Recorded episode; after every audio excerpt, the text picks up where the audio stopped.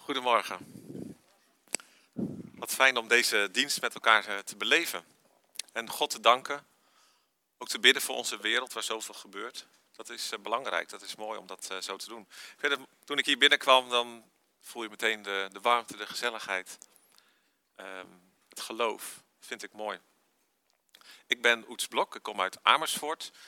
Ik ben zelf verbonden aan de Unie en ABC gemeente. Ik werk daarvoor als coördinator voor missie en pionieren. De kerk zijn ook op een nieuwe manier vorm te geven. En een tijdje terug was ik hier ook met uh, verschillende mensen van jullie leiding. Hebben we een mooie avond gehad. Ook hoe kun je kerk zijn in deze tijd. Dus ik vind het leuk om vandaag weer bij jullie te zijn. Ik ben zelf verbonden aan de Baptistengemeente in Amersfoort. En sinds elf jaar ben ik met een buurtkerk bezig in de wijk waar wij wonen. In het Soesterkwartier, een hele mooie wijk. Een beetje volkswijk van Amersfoort. En wij komen bij elkaar in een speeltuin. Uh, dat is ook heel mooi. Een klein beetje anders dan hier, maar toch, het lijkt allemaal op elkaar. En ik wil vanmorgen graag met jullie bezig gaan met een gedeelte uit het Bijbelboek Handelingen. Handelingen is een boek wat geschreven is door een dokter, door een arts. Hij heeft heel goed gekeken, wat is er nou gebeurd? En hij heeft eerst geschreven over het leven van Jezus, dat is het evangelie van Lucas. Maar hij dacht, ja, het verhaal gaat door. Hij is verder gaan schrijven met het boek Handelingen. En hij zegt daarin dat na de opstanding van Jezus en zijn hemelvaart, dat het werk van Jezus door is gegaan in deze wereld. Met hulp en kracht van de Heilige Geest. En ik wil met jullie graag straks wat gedeeltes gaan lezen uit hoofdstuk 10 van het boek Handelingen. En het zit een beetje in het midden van het boek. En hoofdstuk 10 van Handelingen is eigenlijk een soort scharnierpunt in het verhaal.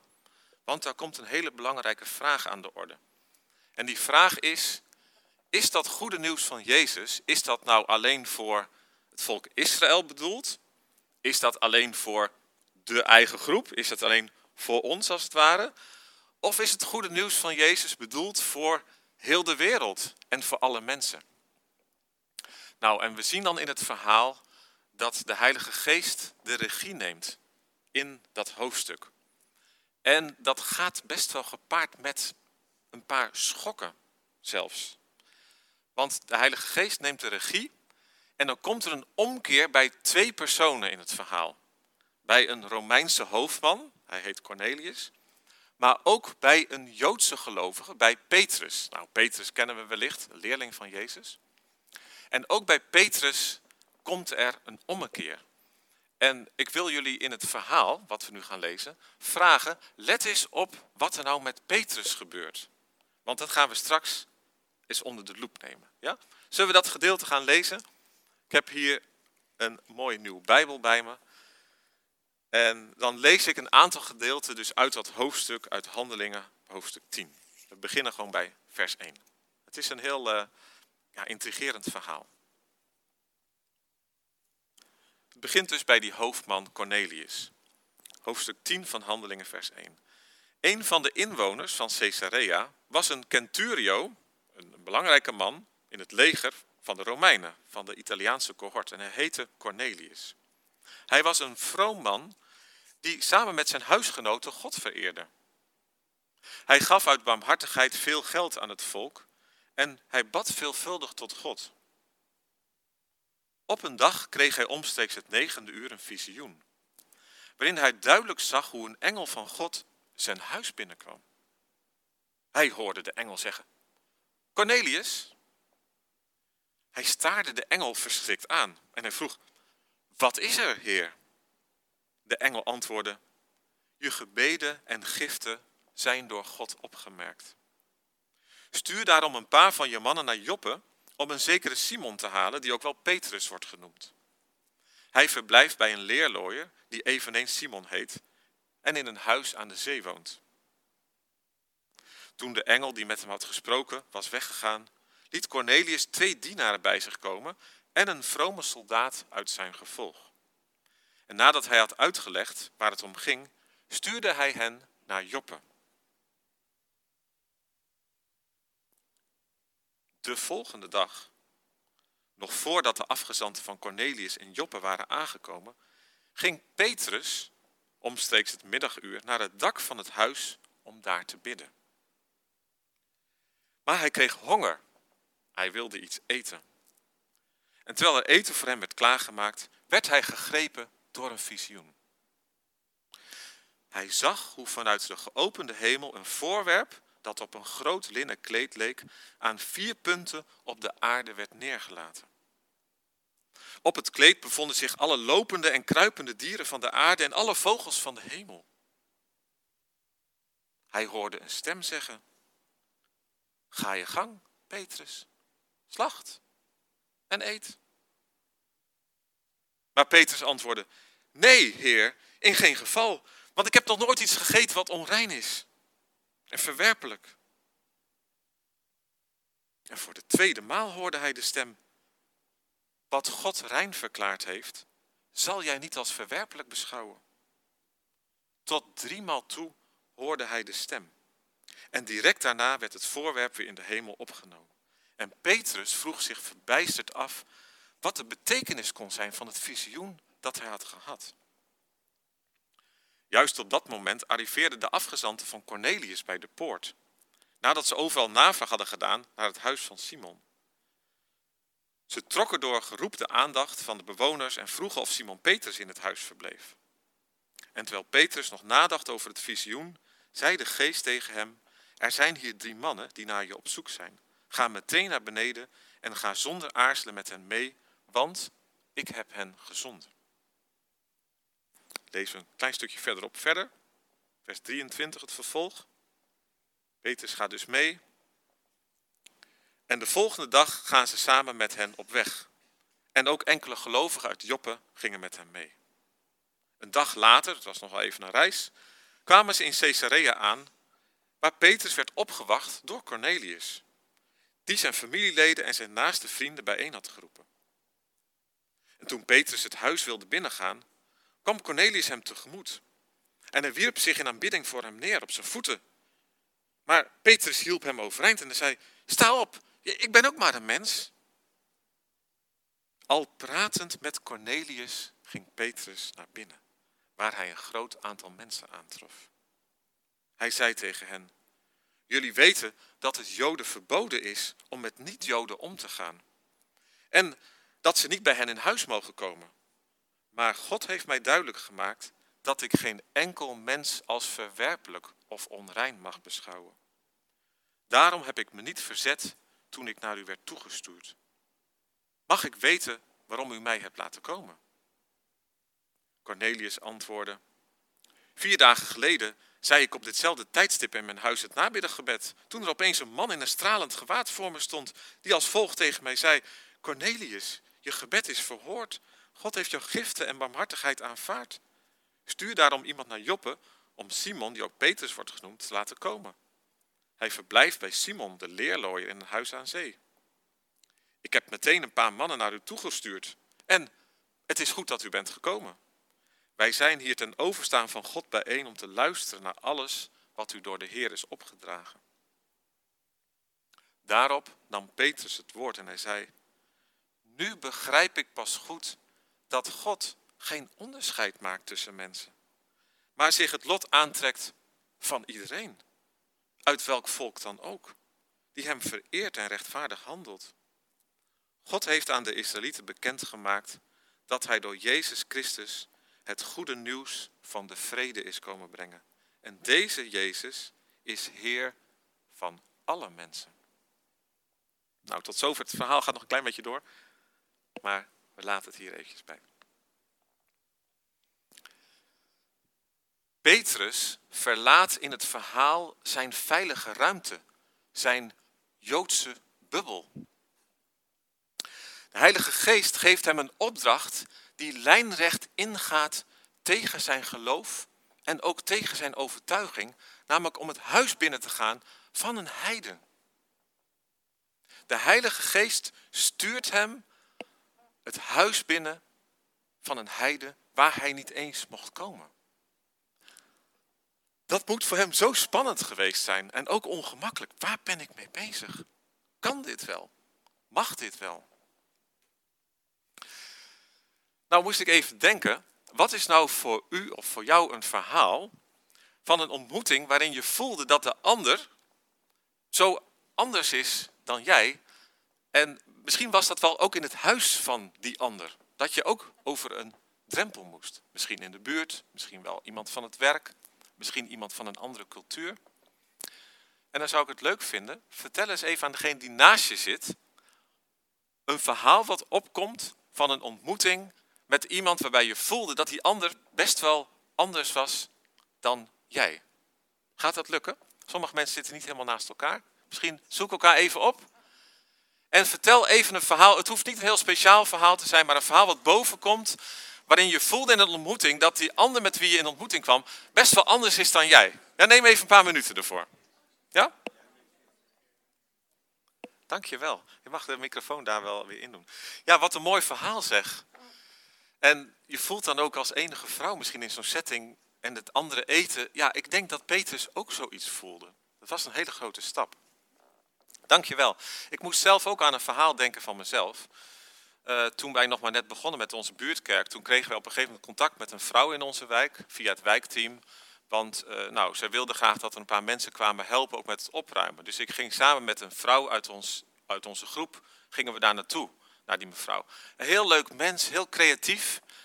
En um, nou, wij kwamen ook binnen en ze was heel openhartig. Ze had best wel, ja, haar huis was, was niet netjes, laat ik het zo zeggen. En ze zei ook van, ja, hoe kan ik mijn dochter van zeven zeggen van ruim je kamer op terwijl mijn eigen huis zo'n puinhoop is? Dat was heel eerlijk meteen. En nou, zoals het dan een beetje gaat, hè, uh, ja, dan moet je ook wel een beetje zoeken. Je gaat er opruimen bij iemand. En toen, nou, eigenlijk ga je ook altijd een kopje koffie drinken. Dus wij zaten zo rustig. Zij vertelde over een relatie die stuk was gelopen. Ik vertelde iets over mijn geschiedenis. Vond ik eigenlijk ook al heel bijzonder dat het zo kan. En toen begon zij op een gegeven moment over karma en over sterrenbeelden. En ik merkte dat er iets gebeurde in mijn hoofd. Ik dacht bij mezelf, wat een onzin zeg, karma en sterrenbeelden. Er kwam een oordeel in mij op en ik kon niet meer zo goed luisteren. Nou, ik heb eigenlijk de afgelopen jaren uh, iets meegemaakt wat ik wel noem um, een bekering tot de ander die anders is dan ik. Um, en um, ik noem dat wel. Nou, laat ik nog even uitleggen van uh, wat, wat, gebeurde er nou met mij in die ontmoeting? Want uh, jullie horen wel, er gebeurde iets met mij. Hè? Ik denk dat ik het toch wel bedreigend vond dat een andere manier van denken dichtbij kwam. En dat onbewust ik ook wel wat angst voelde voor ja, zo'n hele andere manier van denken. En dat ik daardoor um, ja, ook niet meer rustig kon blijven en niet meer kon luisteren. En misschien het meest vervelende, ook niet meer nieuwsgierig kon zijn naar haar. Nou, dat proces om open te staan voor de ander die anders is, dat ben ik wel gaandeweg gaan noemen mijn tweede bekering. dus na de bekering tot God en tot Jezus als Heer, een bekering tot de ander die anders is dan ik. Nou, zoiets maakt Petrus ook mee in het verhaal wat wij hebben gelezen. En dat gebeurt, die bekering van Petrus gebeurt onder leiding van de Heilige Geest. Laten we samen nog eens wat meer luisteren naar dat proces van Petrus. Want wat gebeurt er nou met hem? Moet je voorstellen, eigenlijk lijkt het wel een beetje op wat jij had waarschijnlijk ook nog nooit met zo'n groep moslimmannen mannen gebarbecued, hè? Petrus? Hm? Ja, ja, ja. Nou ja, ik weet niet wie Petrus dan aan zijn zijde had. Maar er staat trouwens wel in het verhaal dat hij niet alleen ging. Hè? Hebben jullie dat ook opgemerkt? Je moet die verhalen echt goed, goed luisteren. Dat je rustig bent om goed te luisteren. hij had een paar mensen meegenomen. Misschien wel, hè? Net als jij. Maar je kunt je voorstellen, Petrus was nog nooit in het huis geweest van iemand van een totaal achtergrond. Dat had hij nooit meegemaakt. Zo'n heidens huis. Petrus gaat over de grenzen van zijn eigen geloof. Ja, en over de grenzen van zijn eigen cultuur. En het aparte is, de Heilige Geest zorgt ervoor dat hij dat doet. Ja, de Heilige Geest heeft de leiding. Dat jij daar bent. Ja, dat jij daar terechtkomt. En de Heilige Geest laat Petrus meebewegen in die beweging van de Heilige Geest. Nou, wat gebeurt er dan? De eerste beweging zie je in vers 3 ongeveer komen, dat de Romein Cornelius hoort van God. dus God die komt bij die Romeinse man en via Cornelius komt er dan iets bij Petrus. Is dat niet verrassend? De gelovige hoort van God via de buitenstaande. Hé, hey, is dat wat de Heilige Geest kan doen? Het gebeurt hier. Nou, en als we dan de film, hè, die, het is net een film, hè, als je dan de film nog weer wat verder ziet, 21 uur later, dan komt er een tweede beweging. Dan lees je in vers 10 hè, dat Petrus, ja, die heeft honger en die wil iets eten. En dan komt er een doek naar beneden. En Petrus ziet daar een mix tussen reine en onreine dieren. En ehm, hij, hij hoort dan een stem uh, die, die hem een schokkende opdracht geeft. Want die mix, kunnen wij ons niet zo voorstellen, maar een mix van reine en onreine dieren, dat was een soort walging eigenlijk voor de Joodse gelovigen. Echt waar, heel heftig. En de Heilige Geest geeft Petrus een ronduit schokkende opdracht. En zegt doodleuk, Petrus, ga je gang, slacht en eet. En Petrus denkt, nee, dit ga ik niet doen. Nee, nee heer. En dan komt die stem uit de hemel en die zegt tegen Petrus, Petrus, wat God als rein beschouwt, zul jij niet als onrein of verwerpelijk zien. Nou, en hij wil het nog niet. En nog niet. En hij heeft drie keer nodig dat het gezegd wordt. Petrus is ronduit verbijsterd door wat hij meemaakt. Alles waar hij voor leeft, zijn kijk op God, zijn kijk op de traditie, gaat allemaal overhoop. En het is voor Petrus echt een schokkend moment. En precies, het gebeurt hier precies in het verhaal, dat schokkende moment vindt precies plaats op het punt van handelingen dat het goede nieuws van Jezus niet bij één volk blijft, maar doorgaat naar alle volken, naar alle mensen, naar alle culturen. De tweede bekering van Petrus is nodig voor de bekering van Cornelius. En in het verhaal wordt ook duidelijk dat er echt iets gaat veranderen en iets veranderd is bij Petrus. Ik vind het heel mooi hoe het er staat. In vers 27 staat dat Petrus al pratend met Cornelius het huis binnenloopt. Haast terloops, in contact met iemand die vreemd is voor hem, doorbreekt Petrus de kloof. Met hulp van de Heilige Geest. En hij zet een stap over de drempel in een huis waar hij vanuit zijn eigen geloof niet eens mocht komen. Al loopt, weet het niet mooi? Al pratend met Cornelius. Het is, het is geen landing op de maan, maar ik, moet, maar ik moet toch, eigenlijk is het een soort landing op de maan. Die eerste stap van een mens op de maan, dat is wat hier gebeurt. Dat die kloof wordt doorbroken door de Heilige Geest. En Petrus komt het huis binnen. En dat betekent dat nu het evangelie van Jezus Christus naar alle mensen gaat, beweegt de Heilige Geest Petrus naar de plek van de ander. Daar gebeurt het. Op de plek in het huis van Cornelius.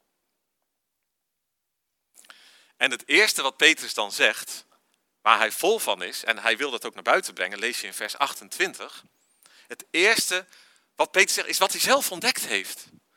Hij zegt, omdat hij er vol van is, zegt hij, ja, God heeft mij laten zien dat ik geen enkel mens als verwerpelijk of onrein mag beschouwen. Het is een radicale verandering bij Petrus zelf. En als we goed luisteren, dan horen we dat de verkondiging van Petrus, als hij dan ook het evangelie gaat verkondigen, ehm, dat Petrus in die verkondiging ook zijn eigen ontdekking meeneemt. Want er staat in vers 34 dat Petrus die begint zijn preek met, nu begrijp ik pas goed dat God geen onderscheid maakt tussen mensen. Dus door zijn eigen bekering tot de ander, kan Petrus nu ook spreken tot het hart van de ander.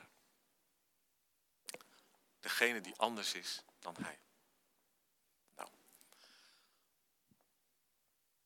Hoe leven wij vandaag in een wereld die wel verdeeld lijkt hè, in groepen mensen?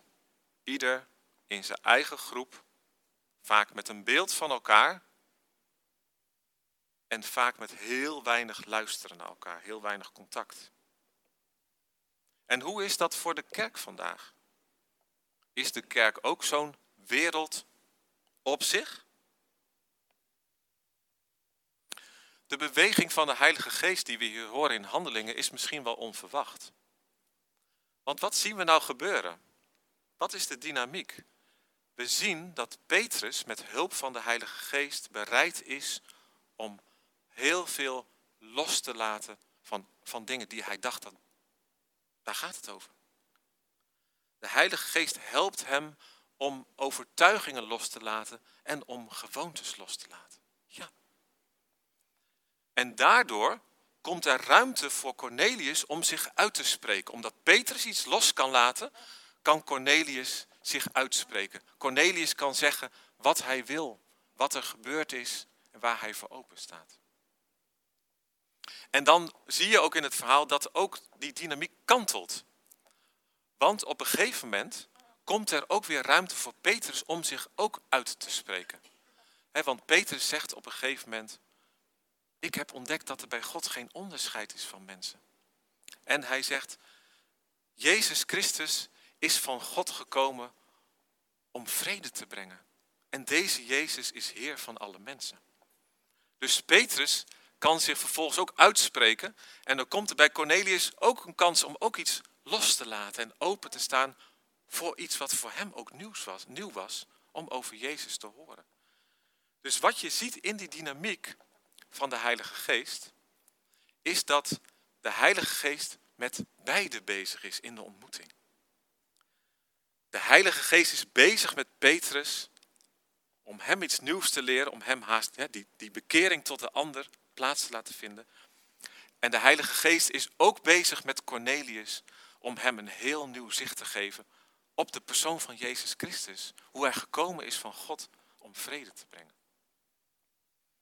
Nou, hoe, hoe zou dat nou voor ons kunnen werken? Als ik het vergelijk in het voorbeeld wat ik, wat ik net vertelde over die mevrouw. Hè? Ik vond het best wel lastig, dat horen jullie, om een aantal overtuigingen los te laten. dus lukt het mij in die ontmoeting met die mevrouw om even rustig te zijn? Nou, vond ik best wel lastig. Om even alles wat ik denk te weten, en ik ben theoloog, hè, dus ik weet het. Ehm, nou, dat is dan haast een nadeel, hè? Dat je, nee, echt, dat je zoveel weet. Echt waar. Het zit hier allemaal, hè? Ik weet precies hoe het allemaal hoort. Kan ik loslaten? Hè? Ja, kan ik loslaten. En dan komt er bij die vrouw ruimte om zich uit te spreken. Kan ik vragen, joh, vertel eens, wat heb jij aan karma en sterrenbeelden? Dan krijgt zij de gelegenheid om zich uit te spreken. Ik heb wel eens gehad bij in een ander contact was dat, want ik ben wel iemand die toch ook wel weer open staat voor mensen. Um, toen stelde ik aan een andere man uit onze wijk een paar vragen. En hij zei tegen mij op een gegeven moment, zal ik niet vergeten, hij zei, weet je, nu jij dit vraagt aan mij, ik breng eigenlijk dingen onder woorden die ik nog nooit zo gezegd heb. Snap je? Als ik iets los kan laten en oprechte interesse heb in die ander die heel anders in het leven staat, krijgt die ander de ruimte om zich uit te spreken. En dan, dat vroeg of laat in het contact, vooral als je geduld hebt, dan kantelt altijd ook de dynamiek. Want die ander, die wil eigenlijk toch ook wel weten, hoe zit jij erin? Ik heb dat ook wel eens gehad. Dat iemand tegen mij zei, want ik was hele tijd vragen aan het stellen. Toen zei hij, ja, ja, nu moet je toch ook eens een keer vertellen, hoe, hoe zit jij erin? Maar dat, dat gebeurt vroeg of laat. En dan komt er dus voor mij, ook bijvoorbeeld in contact met die vrouw, ook ruimte om mij ook uit te spreken. Dan zou ik ook iets kunnen vertellen over hoe is de leiding van God in mijn leven. Wat, ja, ik ga dan niet voor de karma, maar ja, hoe, hoe leef ik dan uit genade? Hè? Dus dan komt er voor mij ook ruimte om mij uit te spreken. En dan krijgt deze vrouw ook de ruimte om ook iets los te laten als zij dat zou willen. Snap je? Waarbij God in de ontmoeting ja, eigenlijk met beide werkt. Ik ben eigenlijk gaan zien dat uh, in die weg van de bekering tot de ander, dat we daarin verbonden zijn met Jezus zelf. Want vertelt de Bijbel niet hè, in de Filippense brief dat Jezus zichzelf ontledigde, staat daar. Hè? Jezus liet los wat hij had in de wereld om mens te worden zoals jij en ik. Om bij ons hart te komen, om tot ons hart te kunnen spreken. Hij werd mens tot aan de dood van het kruis. En als wij gaan in die beweging van de bekering tot de ander in de ontmoeting, dan zijn wij in die ontmoeting verbonden met Hem. Jezus is daar aanwezig bij de barbecue, bij de moslimmensen. Ja, als jij daar bent, ben je verbonden met Hem. Je bent daar gebracht, dat is de beweging van de Heilige Geest. En in die komst van Jezus, in de gevende liefde van Jezus aan het kruis en ook in zijn vergevende liefde, daarin mag ik als mens rust vinden over wie ik ben. Waardoor ik mezelf kan zijn, ook naar anderen toe, maar ook open kan staan voor de ander die zo anders is dan ik. Omdat ik hoef niet meer bang te zijn. Ik weet wie ik ben. Ik kan openstaan voor de ander. Ik kan de ander ontvangen als een geschenk, als een beeld van God. En in deze ontmoeting, dat zien we ook bij Petrus en Cornelius, in die ontmoeting, daar gebeurt het koninkrijk van God. Maar het gebeurt op een manier die wij niet kunnen controleren. Het is onverwacht. Het is verrassend. Een beetje richting de afronding. De, de rust vinden over jezelf en openheid naar de ander die anders is, is denk ik heel hard nodig in de kerk van vandaag. Want wij denken niet allemaal hetzelfde. Jullie weten dat ook als gemeente. Kunnen wij samen oefenen in de gemeente van Jezus om naar elkaar te luisteren, ook als het gaat om de hete hangijzers van onze tijd en van ons geloof?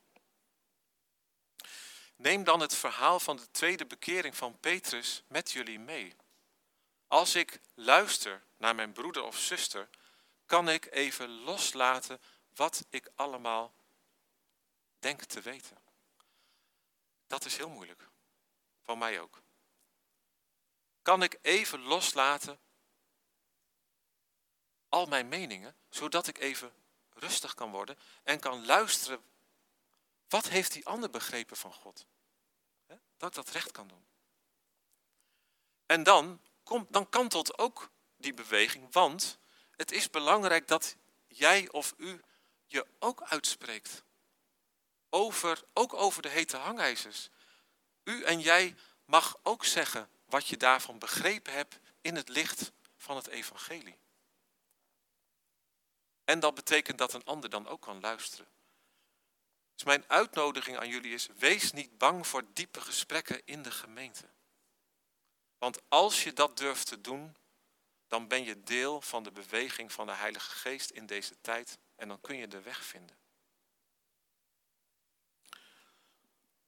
Ook in onze samenleving is denk ik het rust vinden over jezelf en openheid naar de ander harder nodig dan ooit. Want we vinden dat ook in onze samenleving heel erg moeilijk. Er is heel veel onzekerheid in onze samenleving en ook heel veel chaos. Tegelijk zie ik ook veel kleine initiatieven van niet-gelovigen en van gelovigen die heel hoopvol zijn. Gisteravond hadden wij samen eten in onze buurtkerk in een buurthuis. En een buurtgenoot van mij had een Iraanse vrouw meegenomen die heel veel heeft meegemaakt, die ook iets met het geloof heeft. Om haar ook bij ons te brengen, om, ja, om gesprek te hebben. Hij, hij is niet een gelovige man, maar hij deed dat wel. Hij wilde dat ook doen. Er was een andere vrouw uit onze wijk, die uh, zei uh, tijdens een buurtcamping, we hebben een camping georganiseerd op de speeltuin, was heel leuk. Die, die, er werd ook gekookt en, die, en zij zei, ja maar ik wil ook graag een keer koken. Zij ging koken gisteravond bij ons. Er zijn zoveel um, kleine initiatieven in onze tijd die tekenen van hoop zijn. Ook van gelovige mensen en ook hier. Ik heb respect voor heel, hoe velen van ons ervoor kiezen om open te staan voor de ander die anders is. In hele kleine dingen misschien. Dat je daar bent op de tuin. Dat je even een gesprek hebt. En um, dat je misschien ook iets daarin kunt delen of een vraag kunt stellen. En misschien denk je soms zelf van, wat stelt mijn leven voor? In al die kleine, onnozele dingen die ik kan. En dan mag ik vandaag verkondigen aan jou, die kleine dingen waar jij hart voor hebt, die doen ertoe. Want die kleine dingen zijn deel van de beweging van de Heilige Geest in onze tijd. Jij en ik mogen daar deel van zijn. En dat heeft betekenis. Maar we kunnen soms ook heel opgeslokt worden in het kerkelijke. Hè? Dan lijkt die gemeente wel ongeveer ja, de hele wereld te zijn. Jullie hebben dat natuurlijk niet. En dan is mijn uitnodiging: geef ruimte aan tijd en ontmoeting met die ene buiten jouw bubbel. Ben je bereid tot ontmoeten van de ander op de plek van de ander in de beweging van de Heilige Geest. De ontmoeting met de ander die anders is, heb ik soms best wel ingewikkeld gevonden. En soms nog wel. Maar ik durf te zeggen, het heeft mij ook enorm verrijkt. En ik heb God daar zien werken op manieren die ik nooit had kunnen bedenken. Die mij ook heel diep raken. Waar, waarmee ik voel, God is de wereld niet vergeten. God is ons ook niet vergeten, maar God is de mensen om ons heen ook niet vergeten. Hij werkt vandaag. Het heeft mij heel veel blijdschap gegeven. En wie is voor u of voor jou die ene buiten de bekende kring om hart voor te hebben? Nou, neem even de rust om daar even over na te denken en dan ronden we af.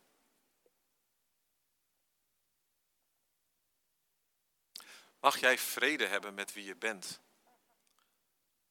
En ook met wie de ander is naast jou? En mag de Heilige Geest je onrustig maken? En verrassen in ontmoetingen op een manier die je niet had verwacht. Amen. Amen. Laten we samen bidden.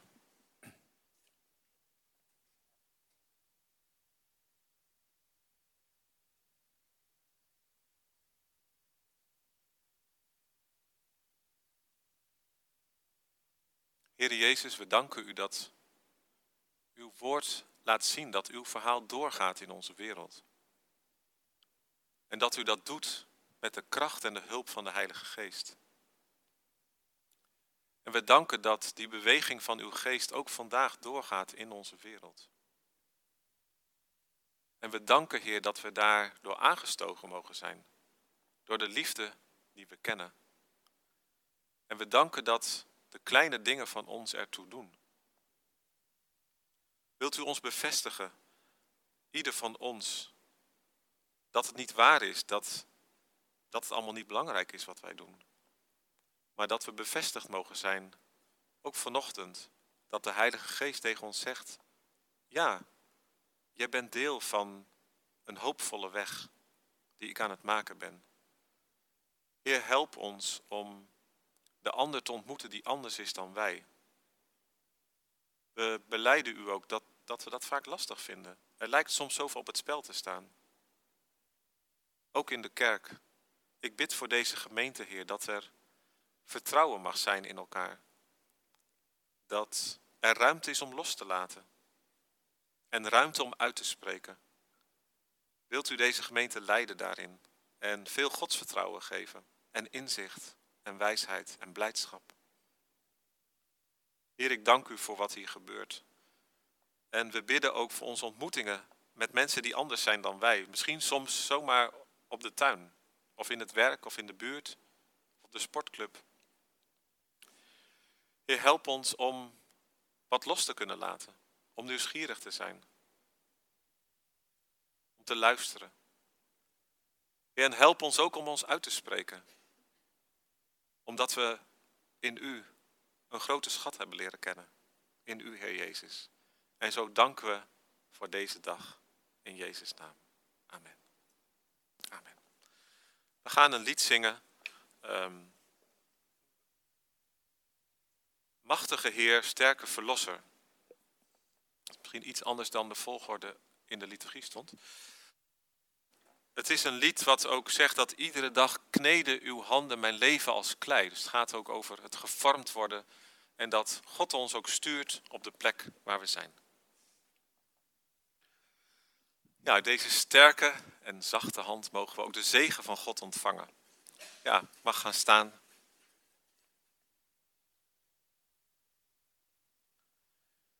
De genade van onze Heer Jezus Christus, de grote liefde van God de Vader en de hulp van de Heilige Geest is bij jou.